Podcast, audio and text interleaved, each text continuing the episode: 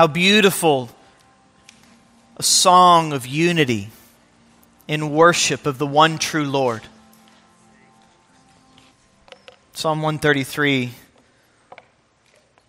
How good, how beautiful, how pleasant it is when brethren, brothers and sisters in Christ, dwell together in unity. It's like the anointing oil. Like the anointing of the Holy Spirit. There, God commands the blessing.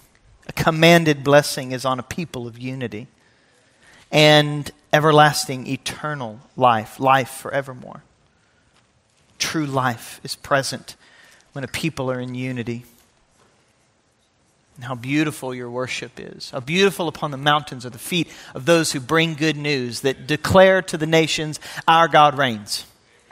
I don't care what you see on the news, our God reigns.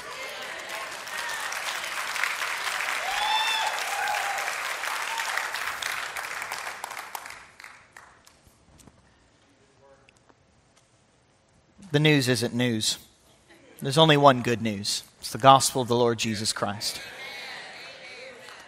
It's the gospel that we go all in for, it's, the gospel we bet it all on.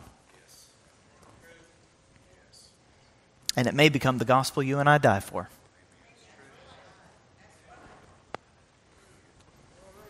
But if I'm going to die, I might as well die in Christ. I have already been crucified with Christ.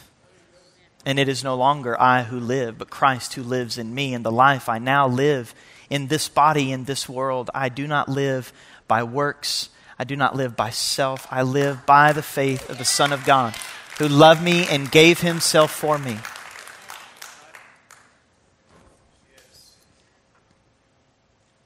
It's a good day. because I have no idea how much darker it's going to get. But however dark it gets, it just makes the light shine brighter. And John tells us the light of the glory of God is revealed in the face of the Lord Jesus Christ.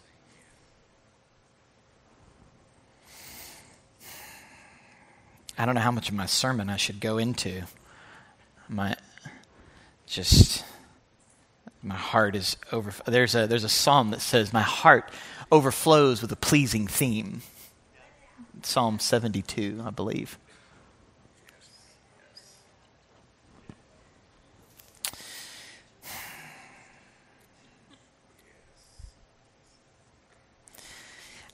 I just don't let the news control the Word of God. So, I ain't going to let no news tell us what gospel we preach, what word we minister.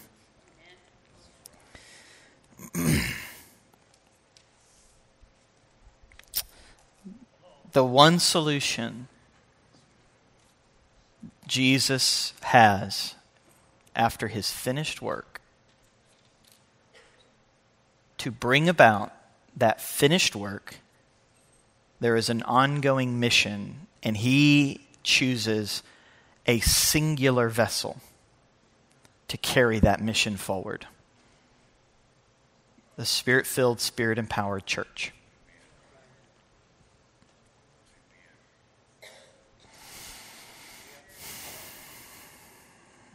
And the church should not be reactive, but spirit filled quick to listen, slow to speak, and very slow to get angry. For the wrath of men, I'm speaking King James. You can tell where I, where I memorized all this. My dad taught us in King James, so. For the wrath of man worketh not the righteousness of God. The wrath of men only brings more wrath.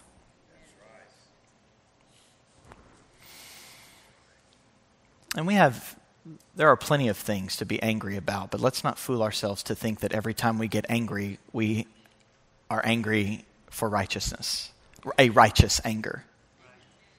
Usually, we are in self righteous anger. There are there are problems in the world. There's no mistake about that. And there is much evil. And there is one vessel that is to bring about the goodness of God. It is followers of the Lord Jesus Christ. His body. How does Jesus act and work in this world? Through his body. Who is his body? His spirit filled, spirit empowered church. And he entrusted that to us. I do got a sermon to preach, and it's, it's, it's relevant. I want to, we're in a, just want to be in the frame of mind. You can go to Matthew 11.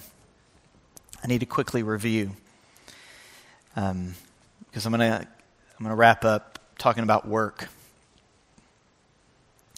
But um, three weeks I laid a lot of groundwork to try to give you some practical things today. But I want us to see our place in God's grand story of salvation. Uh, that God is present and at work. We just have to have eyes to see it. And we don't see it by just keeping up with the latest news or trends or whatever. We see it by immersing ourselves in the scriptures and letting our eyes be renewed to see clearly what God is saying and doing. Um, and this story we have to see, we need to see it fresh. And when it relates to our work, because there's much work to be done in Christ. Um, but laying the groundwork at the beginning that work is part of what it means to be made in the image of God, that God worked. And Genesis 1 is the telling of what is God's work. And that design for work is to go into the wild wastelands of the world and turn it into order and beauty. And my goodness, is our world full of a wild wasteland. and there is work to do to go into the wild waste and not to be outraged, but to bring order and goodness and beauty in the midst of the chaos. And so his design for work is to go into the wild wastelands and to bring order and beauty, and he commissions humans to do the same. And God did not work for his own good or for his own sake, his work was for humans to flourish. And so his vision of work is not just for mere survival, but for sharing. That our work means something beyond ourselves, but for others and for God's world. And to do this, if God is going to commission his image bearing creatures to do that, he has to give them freedom. It gives, them, it gives us the freedom and dignity of a choice. How are we going to do this? How are we going to go bring about uh, this order and, and beauty? Are we going to do it with our own wisdom and our own discernment of what's good and bad? Or are we going to seize that definition for ourselves? Our work requires a significant amount of moral judgment, deciding what is good and what is not good. And we need wisdom for that kind of judgment. And mankind gets that choice. Do we define good and bad for ourselves?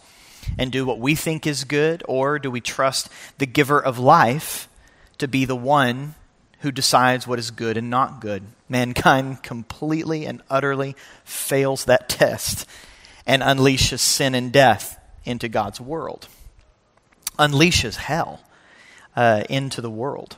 And there will be a time where God will get, I'm going to say this very carefully, there will be a time in the end where God will get the hell out of his world. Not by destroying the world, but by purifying and cleansing it of the hell that's been unleashed on it.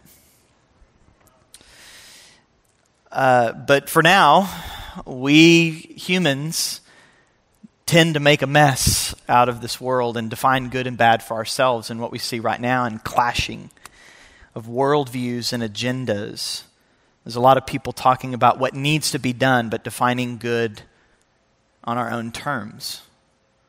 What's good for me and my tribe? Doesn't matter what's good for you and your tribe, it's only what's good for me and my tribe. It's clashing. That's sin. That's sin. And so We need that wisdom from God to know how to bring about His goodness into this world of wild and waste, tohu vavohu, chaos. Um, but the environment of our work is made more difficult by sin, as we saw in Genesis 3. That, yes, we're commissioned and called and commanded to. That was cool. That was three C's. Uh, commission. I don't even know what I said, but that was really good. Obviously, I got a lot of practice as a preacher.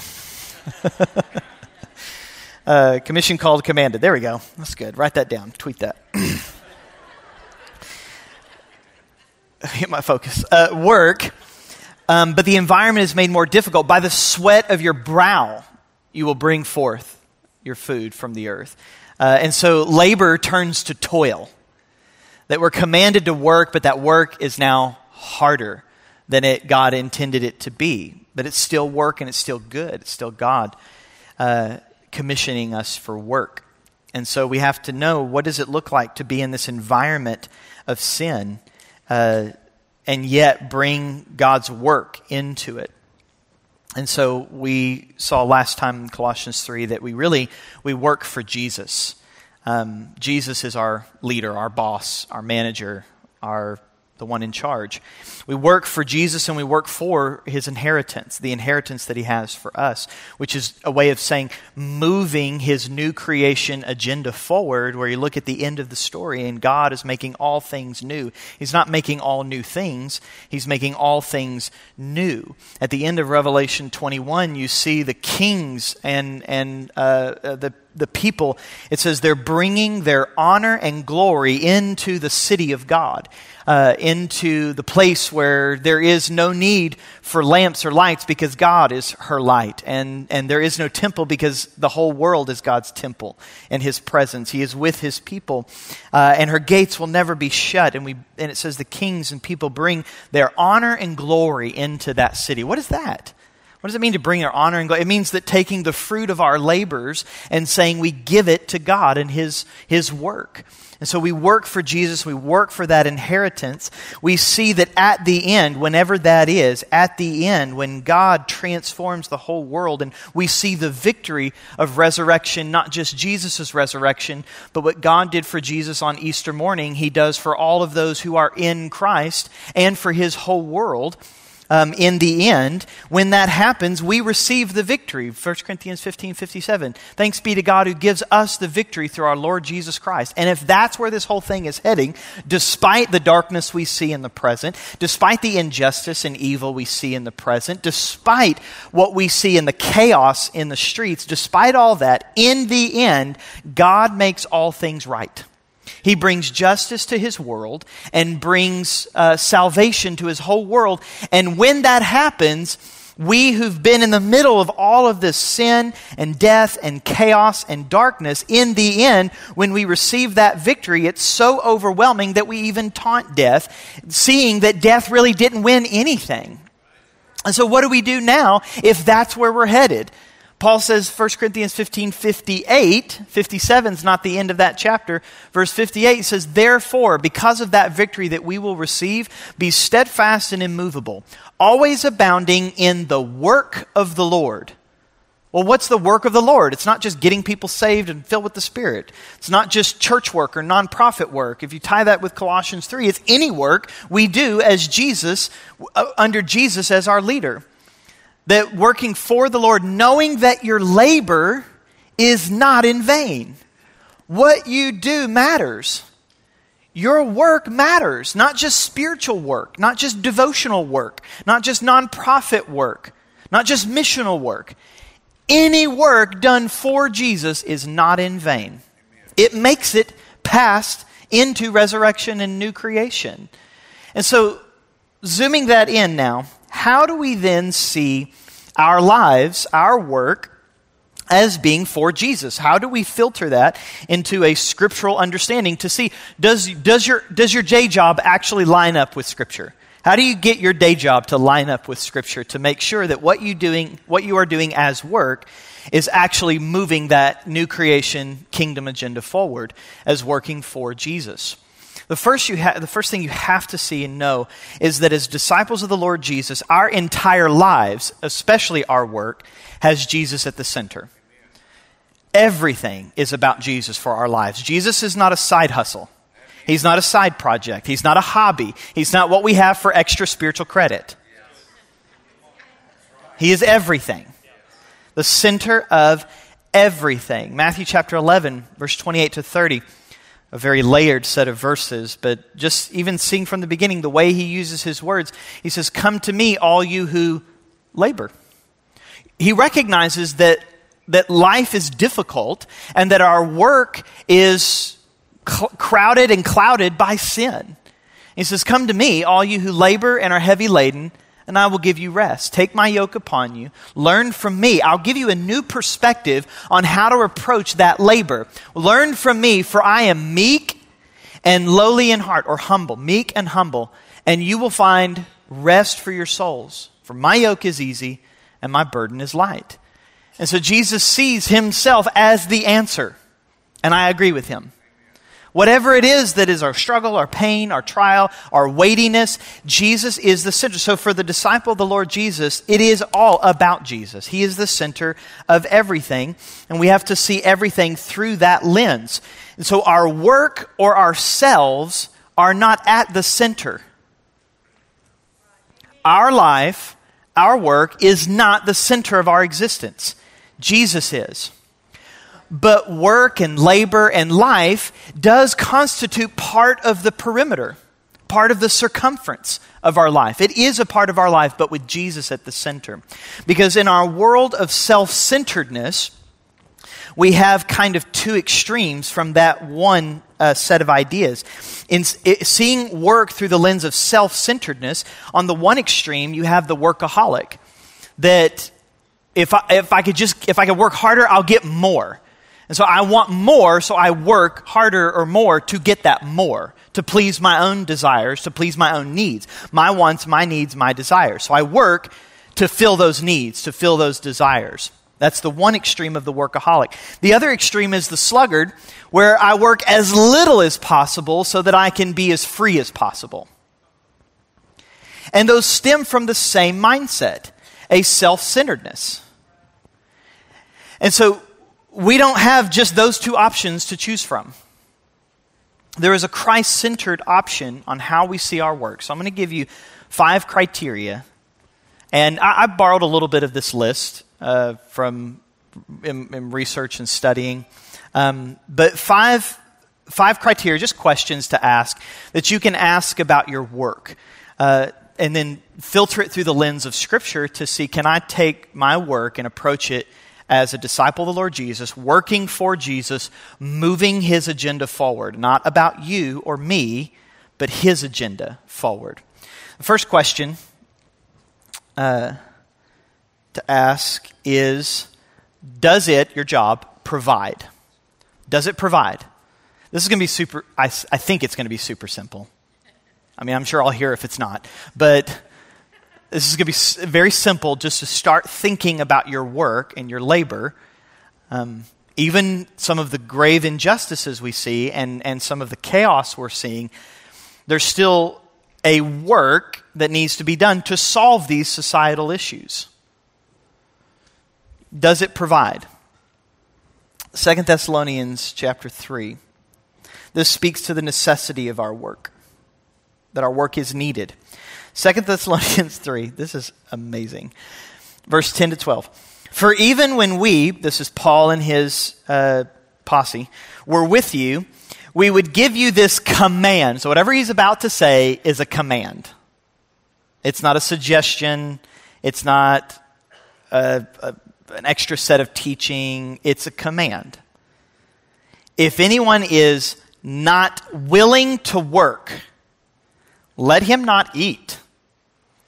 For we hear this shocking news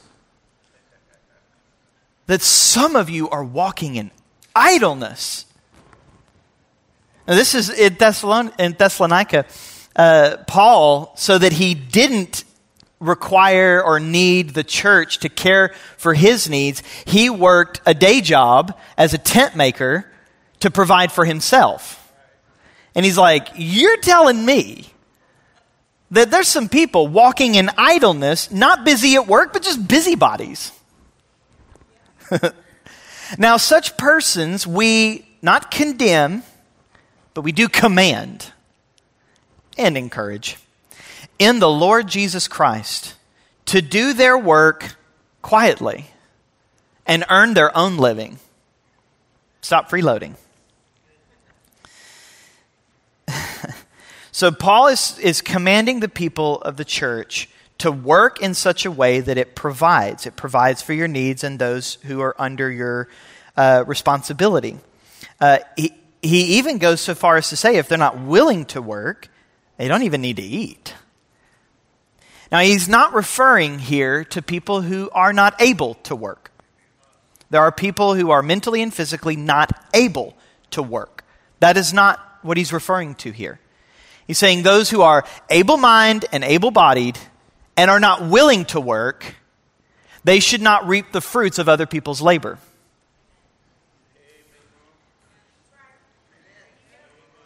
They need to work and keep their mouth shut and provide for them their own living. And as, as a faith community, we're called to work and provide in such a way that what we, an abundance of our labor does provide for people who are not able or, or capable of working. Not necessarily government programs. The people of faith need to step up. That we do have a responsibility, namely widows. That one is explicitly mentioned many times in the New Testament. Why? Because, because widows, especially in that day, struggle to provide for their own needs. And so there's something that they can do to contribute, but it's the responsibility of the community of faith to be generous. And remember, work is not just for survival, but for sharing. And to contribute to caring for people who are not able to work. But someone who is able to work in mind and body but is not willing to should not reap the fruits of other people's labor. Don't freeload. I'm going to move a lot quicker than. If I'm going to make you mad, I might as well do it in a hurry. 1 Thessalonians 4 11 and 12. Make it your goal to live a quiet life, minding your own business and working with your hands, just as we instructed you before. In a time and age of social media and technology, we are trying to make it our aim in life to be loud about our opinions in life, to not hide anything because it is a unquestionable value to be authentic, to be real. And basically just vomit your life for everybody to see and hear. And just because something is trending, now you have to say something. And there are plenty of things we need to speak up for. Proverbs 31 says we are supposed to speak for those who cannot speak for themselves. But there are far more instructions that say we need to listen more than we speak. Be quick to listen, James chapter 1. Be quick to listen, slow to speak, and slow to get angry. The wrath of man worketh not the righteousness of God.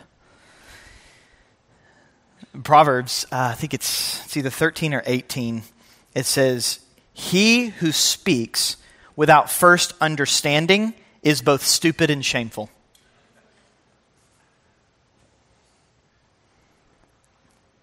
And we think we have to force our way of the political system. We've got to fight for change. And the apostolic voice that we hear in Scripture, both Peter and Paul says, hey, listen, you need to pray for the emperor. Which emperor? The one who would later murder them. That's injustice, right? And what does he say? Pray for them. Why? This is 1 Timothy 2. Paul says, Pray for the emperor, pray for those in authority and government officials so that we can live a quiet life. Because if we, if we get on the radar, we're going to die sooner. so we're going to stay under the radar.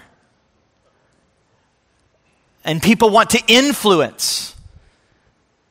If pastors in China gain public influence, they're more likely to die.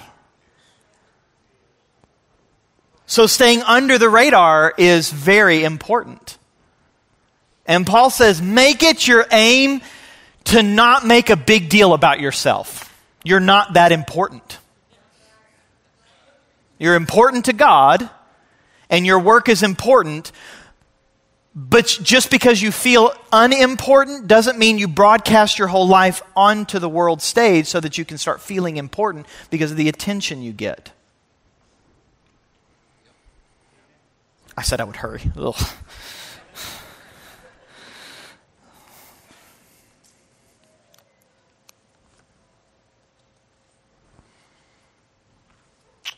Yeah. Just keep moving, Jacob. Make it your aim in life to live a quiet life and mind your own business. And work with your hands. Get to work.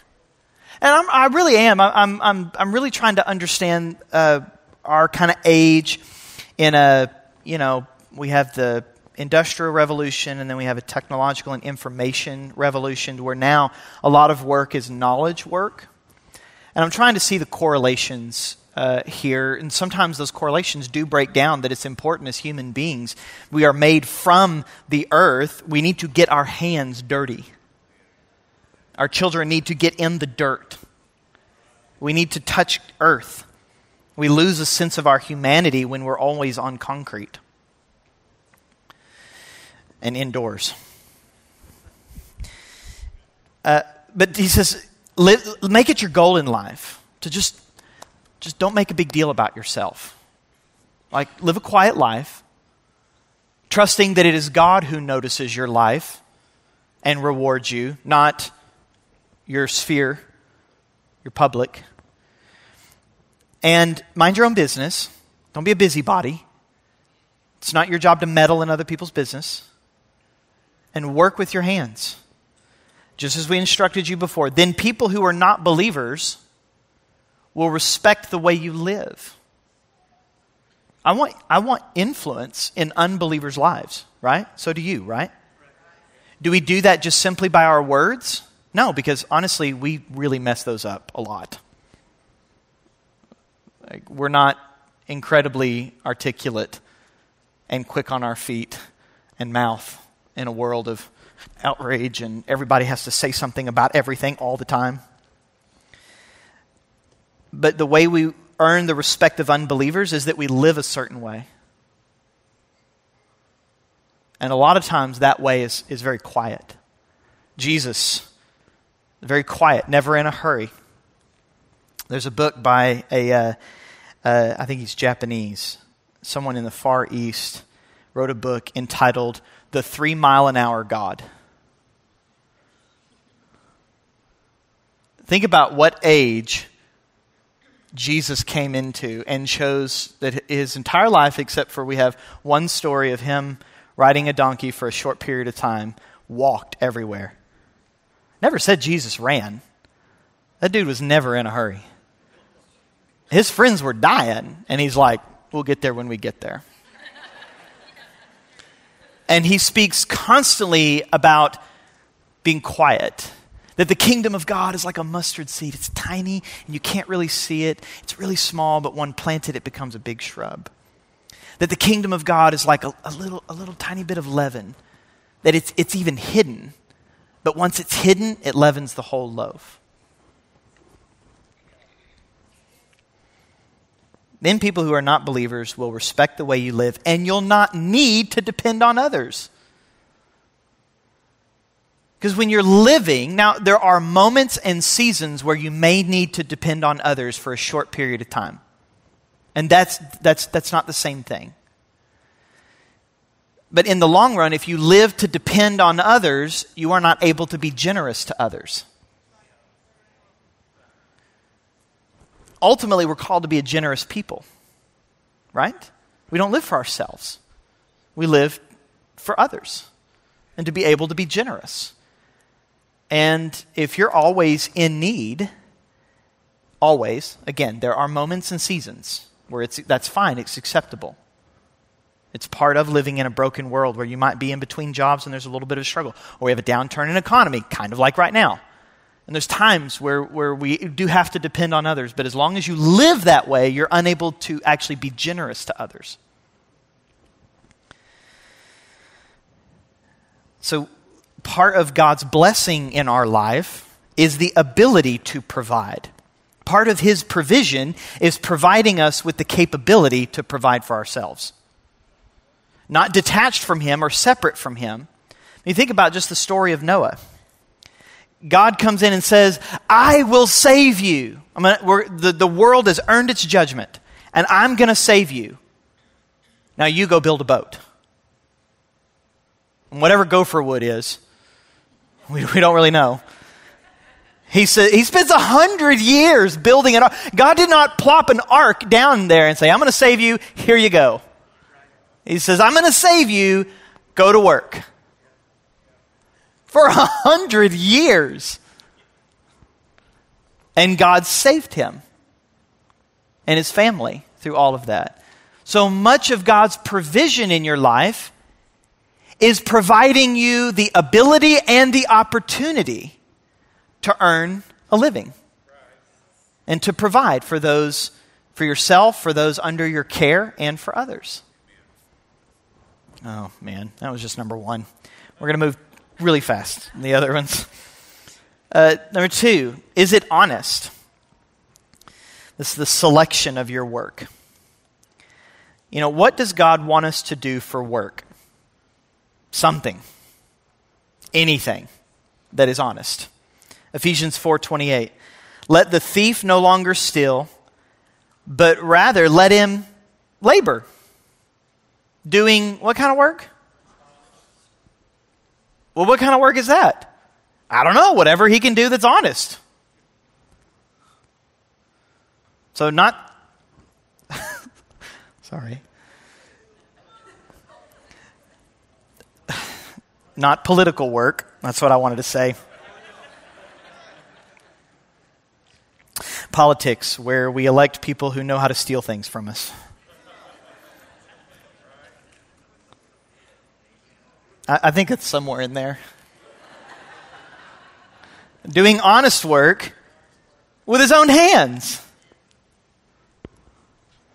So that he may what? Have something to share. Why? Because, because I'm, not, I'm not working and living for myself. I'm working and living so that I, I have what I need, what the people under my care, in my case, I have children at home, a wife. That I have, I have what I can provide and contribute for them, but, but also have more than enough so that I can give, so that I can share, so that I can give to people who need it. So that, so that when someone comes into my life that has a need, I actually have something that says, you know what? I, I have something for that. I can help you with that. I get that there's, there's much of our economy and, and business that you don't have decision making power over. Uh, so let me just ask these two clarifying questions very quickly. Yeah, yeah, really quickly. Goodness.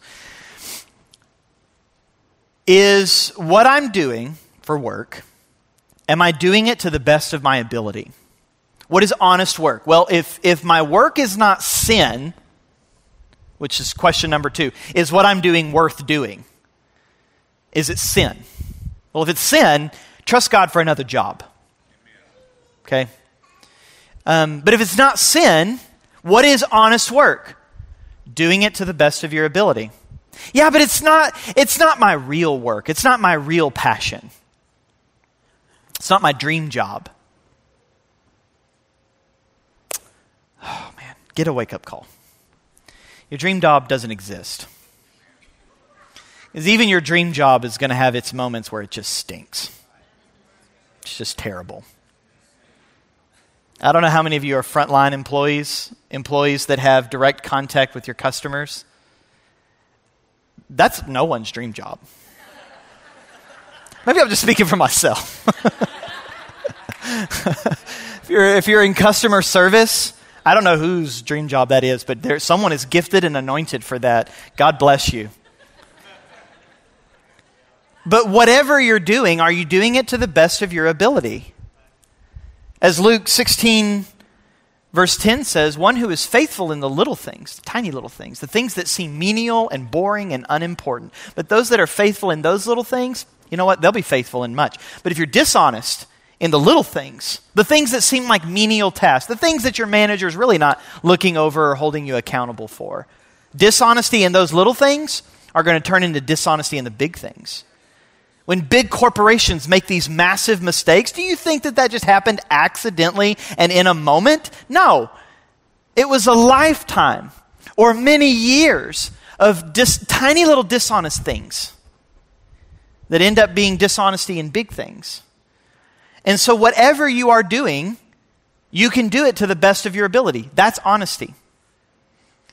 Even if it's boring, even if it's menial. There's a tiny little book written about a monk from a few hundred years ago entitled The Practice of the Presence of God. It, was, it says it's by Brother Lawrence, but it's more about Brother Lawrence. And this little monk was crippled in one leg and was a dishwasher. When he got a job promotion, he was in the shoe repair department. This was a couple hundred years ago. And this book is written in such a way to show how Brother Lawrence saw every tiny little task as being important in love of God. I can love God and be intimate and in fellowship with God in every tiny little thing, including washing dishes. Before there was a dishwasher, he was the dishwasher. Shoe repair. And, it's, and, and this tiny little quiet work by what we would consider a nobody is influencing people hundreds of years ago. That's influence. Influencers today are paid marketers. You want influence? Live well, live honestly. Infuse every tiny little task, whatever it is, with the love of God and for God's glory, with patience and care, with love for people, and that is influence at least in God's scope. And I would choose God's kind of perspective more than any other perspective. So, are you doing whatever you're doing to the best of your ability? I have to remember that every time I go to change my son's poopy diaper. Doing it for the love of God.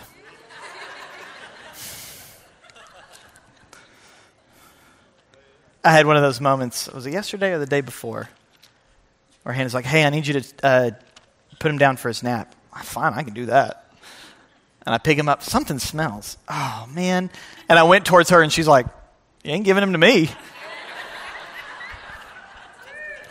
All right.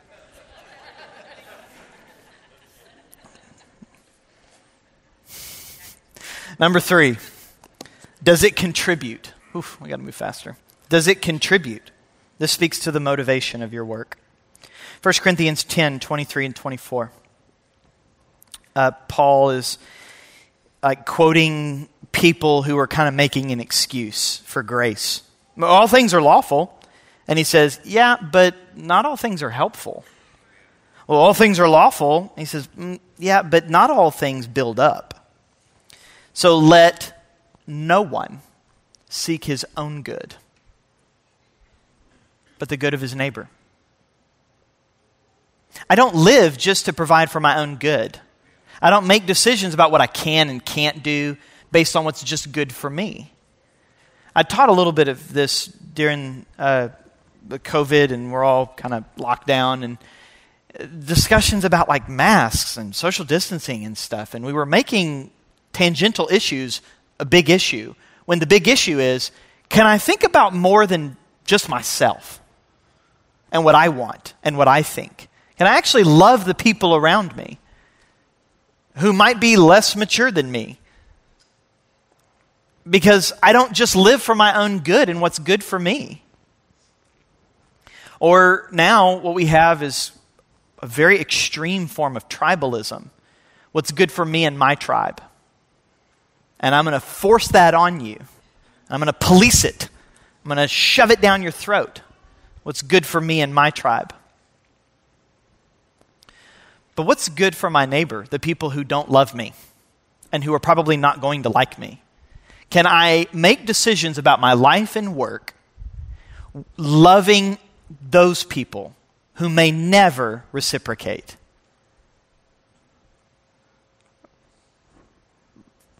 You want to follow Jesus? It's no vacation, it's serious work. And we think about our jobs and our vocation. Can we think about our customers in a way that they may never, never actually provide like high sales, but can I love my neighbor because that's what Jesus would do? And so, can I, can I, does my work contribute to more than just me? Can it contribute to the world?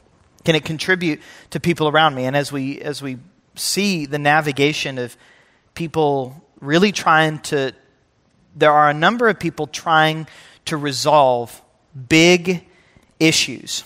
And I, I, I, I agree that some issues in our world are big and they are complex and there is evil in this world.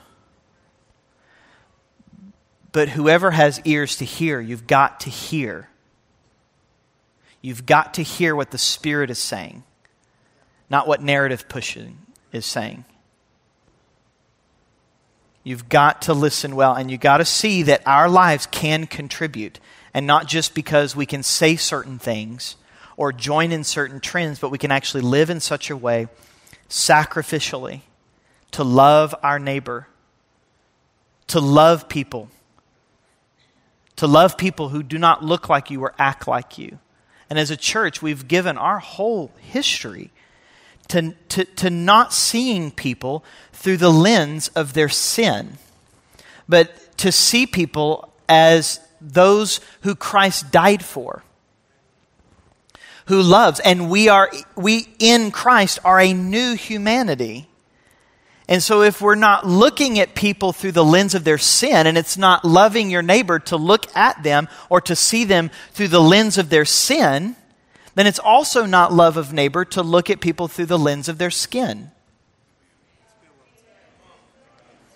But as, as those whom Christ has died for and shed his blood for, and that in Christ, our skin pigment is irrelevant. A new humanity is not divided by skin color or cultural divisions or ethnicity or socioeconomic boundaries.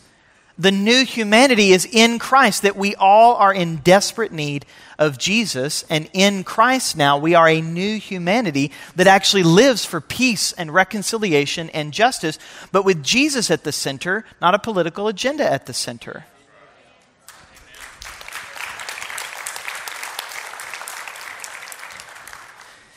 Number four, is it thoughtful?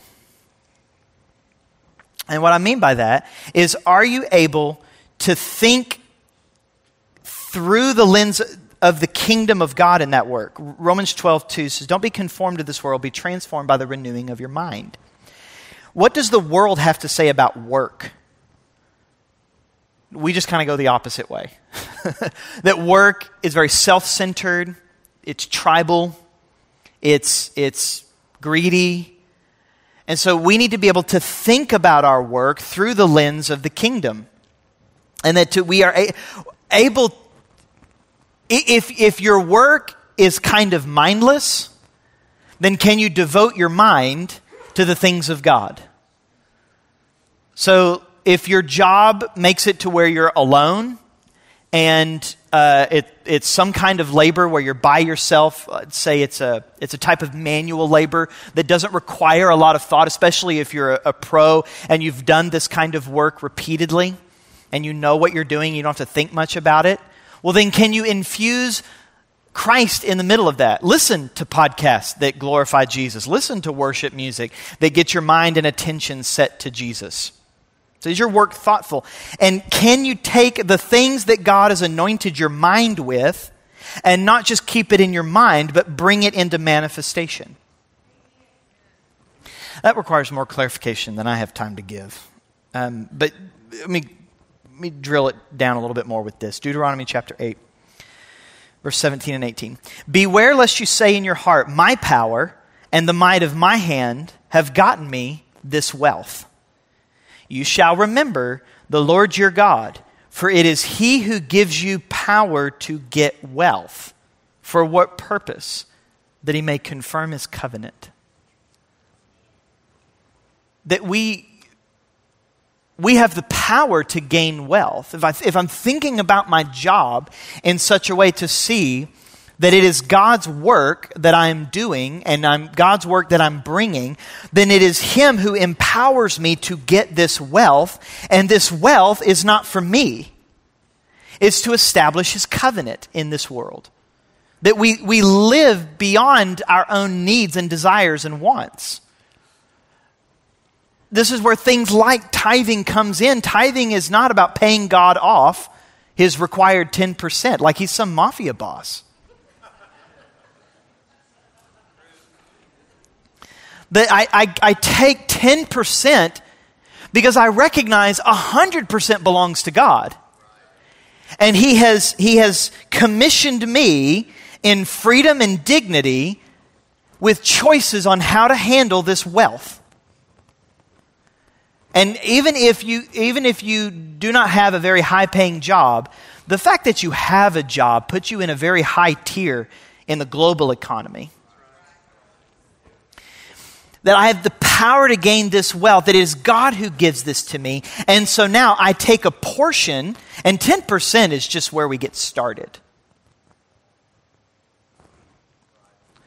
And we say, God, this belongs to you. And I give this to you so that the 100% is sanctified. And recognizing that it is God who gives me this power to gain this wealth. Is it thoughtful? Can you think about it? And the last thing that I'm going to have to say quickly number five, is it your work balanced with rest? We have started in, in the world of technology, we have, be, we, have, we have believed this lie that we can live without limits.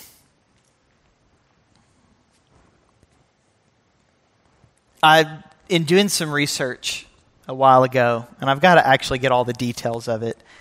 Uh, I think it, I think it was a presentation to either Congress or a presentation at the World Fair that were things like uh, dishwashers and uh, washing machines, things like that, were pieces of technology being introduced. And the biggest concern, this was like the 50s and 60s, kind of right after World War II, where uh, you have like a baby boomer generation and then the economy kind of kicked back in. Uh, and the biggest concern is what will people do with all their leisure time?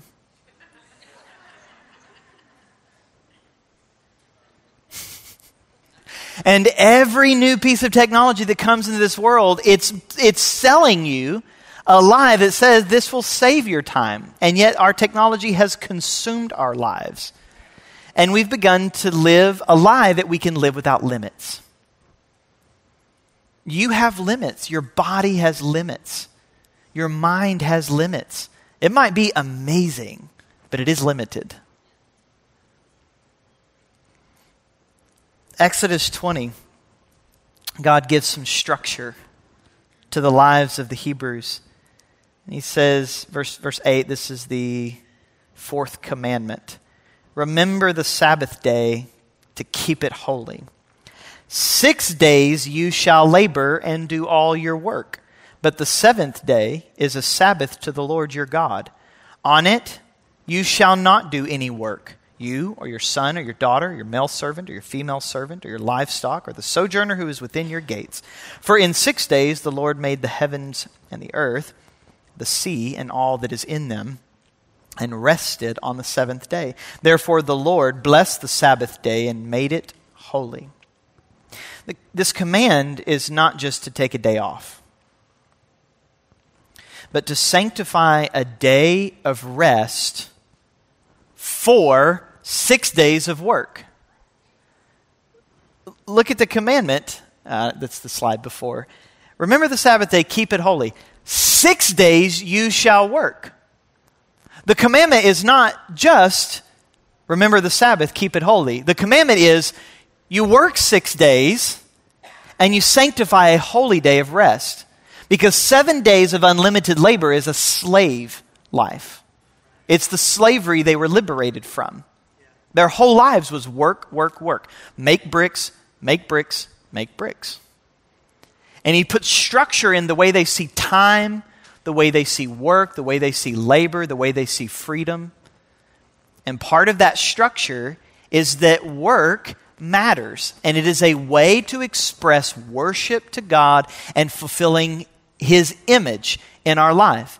But you cannot do that without limits. And so a day is sanctified, made holy, not just for, for rest in the sense of leisure or vacation, though those things are important and matter, there's more going on than just a day off. It's, it's taking a day for restful communion with our Maker, recognizing that our identity is not just our work,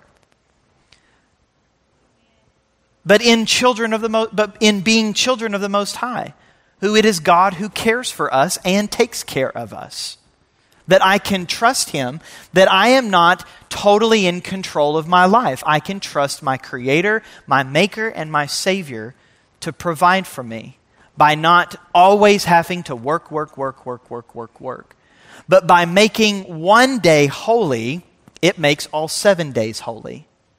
By being able to sanctify time in restful communion with our Creator and Savior and Provider, it sanctifies the other six days so that we are working from rest, not working for rest. Living for the weekend is not a biblical perspective. And many of us, we put so much time and effort and energy into our work that we sort of crash land into our day off. Nobody else? I about once a month, I need a pajama day. I just, I, I don't, I don't want to go anywhere. I don't want to talk to anybody except my wife and my kids. But outside of that, I just, if I don't have to, uh, yeah, okay, so that, that, that is a part of it. And I hate that we've sort of, um, because we, we sort of misread Jesus and his uh, Sabbath the way he kind of disrupted Sabbath practices, we sort of throw the baby out with the bathwater. And I've really tried to spend a lot of time learning, growing in my understanding of Sabbath. Sabbath as a practice, Sabbath as a principle, but then Sabbath as a person. Do you see that three piece? You can do that. You can do that too.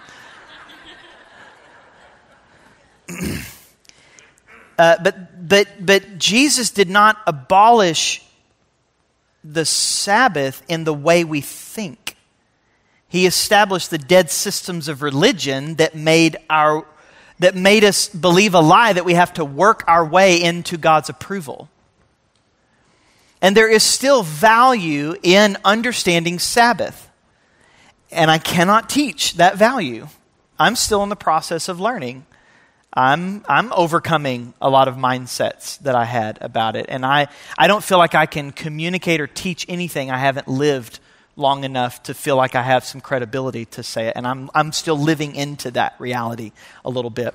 Um, and so, really, the, the principle I want to establish now is not trying to teach you that you take Saturdays off, or is Saturday the Sabbath versus Sunday, or the Sunday being a Sabbath, and that is it this day a week, and what is forbidden or what's allowed on the Sabbath. That's missing the point entirely. The point here with our work is that you are not the Energizer Bunny. You cannot keep going and going and going and not pay the bill of your expenses. Eventually, you will expend all of your resources and be unable to pay the bill. And stress and overwork is costing people their health, their sanity, and it's making people crazy.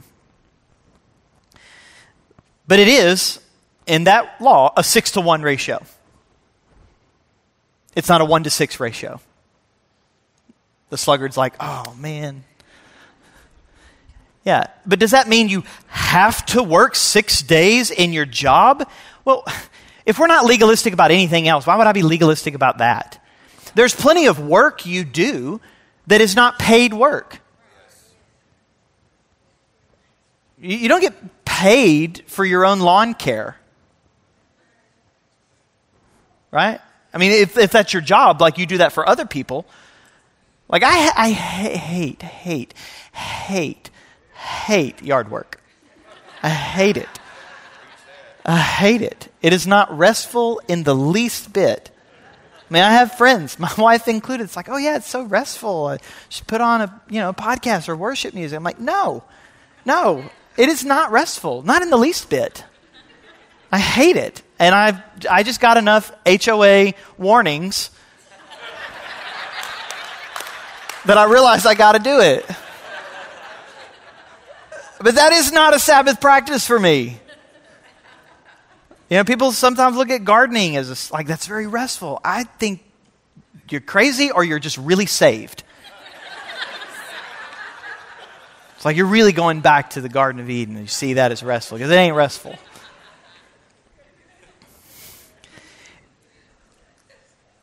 But none of this, none of these questions matter if we don't see Jesus at the center and we don't see Jesus as the one who both is perfect work and perfect rest.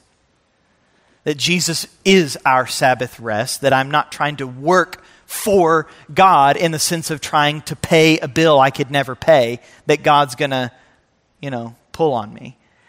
That Jesus, Jesus said, John, uh, John 5 17, on the Sabbath, my Father is working. And so I'm working. And we have to see that in our, in our world of chaos and brokenness and worldview clashes and, and hidden agendas and explicit agendas and trends and cliche, all that stuff that just seems to be colliding all on the news right now, that our Father is working. Jesus is working. And because of his work, and his ongoing work in and through us. Now, we actually can be part of a solution to this, not by jumping on certain trends or agendas, but by simply being faithful to Jesus and recognizing our quiet lives do have influence. It might not look like what everybody else's influence is, but at some level, you and I have to recognize we don't live for the praises or attention of men.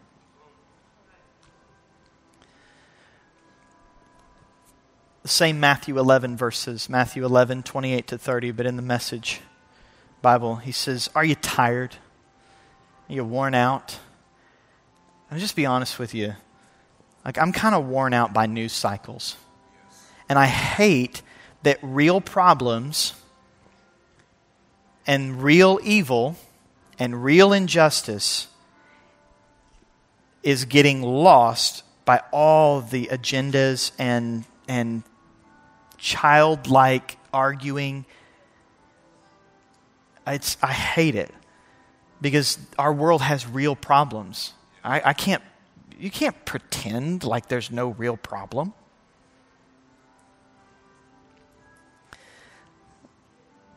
Or like there's no real prejudices in the world? Yeah, because the human heart is broken and evil.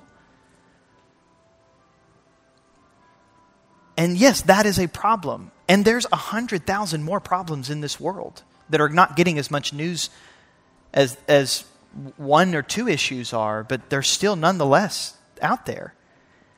And I'm, I'm kind of tired and worn out by it. And, and real, real solutions are getting lost in the midst of the chaos and the fighting. Are you tired? Are you worn out? Burned out by religion? Religion, politics, it cannot solve these problems. It just can't. It has no power because it has no power over the human heart. Religion and politics has no power over the human heart. And we need a new heart. And so, what does Jesus say? You burned out by all this? Me too. Come to me. Come to me. Get away with me. And, I'll, and you'll recover your life. I'll show you how to take a real rest. Walk with me and work with me. We can take our, our, our lives, every part of our lives, including our work, and work with Jesus, not just for him, but with him. Watch how I do it. Learn the unforced rhythms of grace. I won't lay anything heavy or ill fitting on you. Keep company with me, and you'll learn to live freely and lightly. That's what we're after in Christ. And we can't do it other than live surrendered to Jesus. We're just going to get burned out either by ignoring problems or trying to solve them apart from Christ. And Jesus repeatedly just says, Come to me. Come to me. Whether that's the first time we hear Jesus' invitation or the hundred thousandth time, we have to come to Jesus. He is the one and only hope for our world and the one and only hope for us. And as a church, that's what we're to that's where we that's where we put our flag is in Jesus. That's where we, we, we mark territory to say this belongs to Jesus. This belongs to Jesus. And when we gather and worship and praise and prayer, it's not pretense. It's because we need transformed. Because we cannot bring transformation into our world if we are not first transformed. And Jesus is the one who transforms us.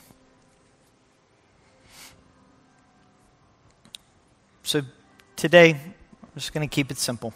I'm going to pray for you. And then when you are dismissed, you're never dismissed just at a conclusion of a service. You are commissioned and released as missionaries to your world. You always need to see your exit from a gathering always as a commissioning.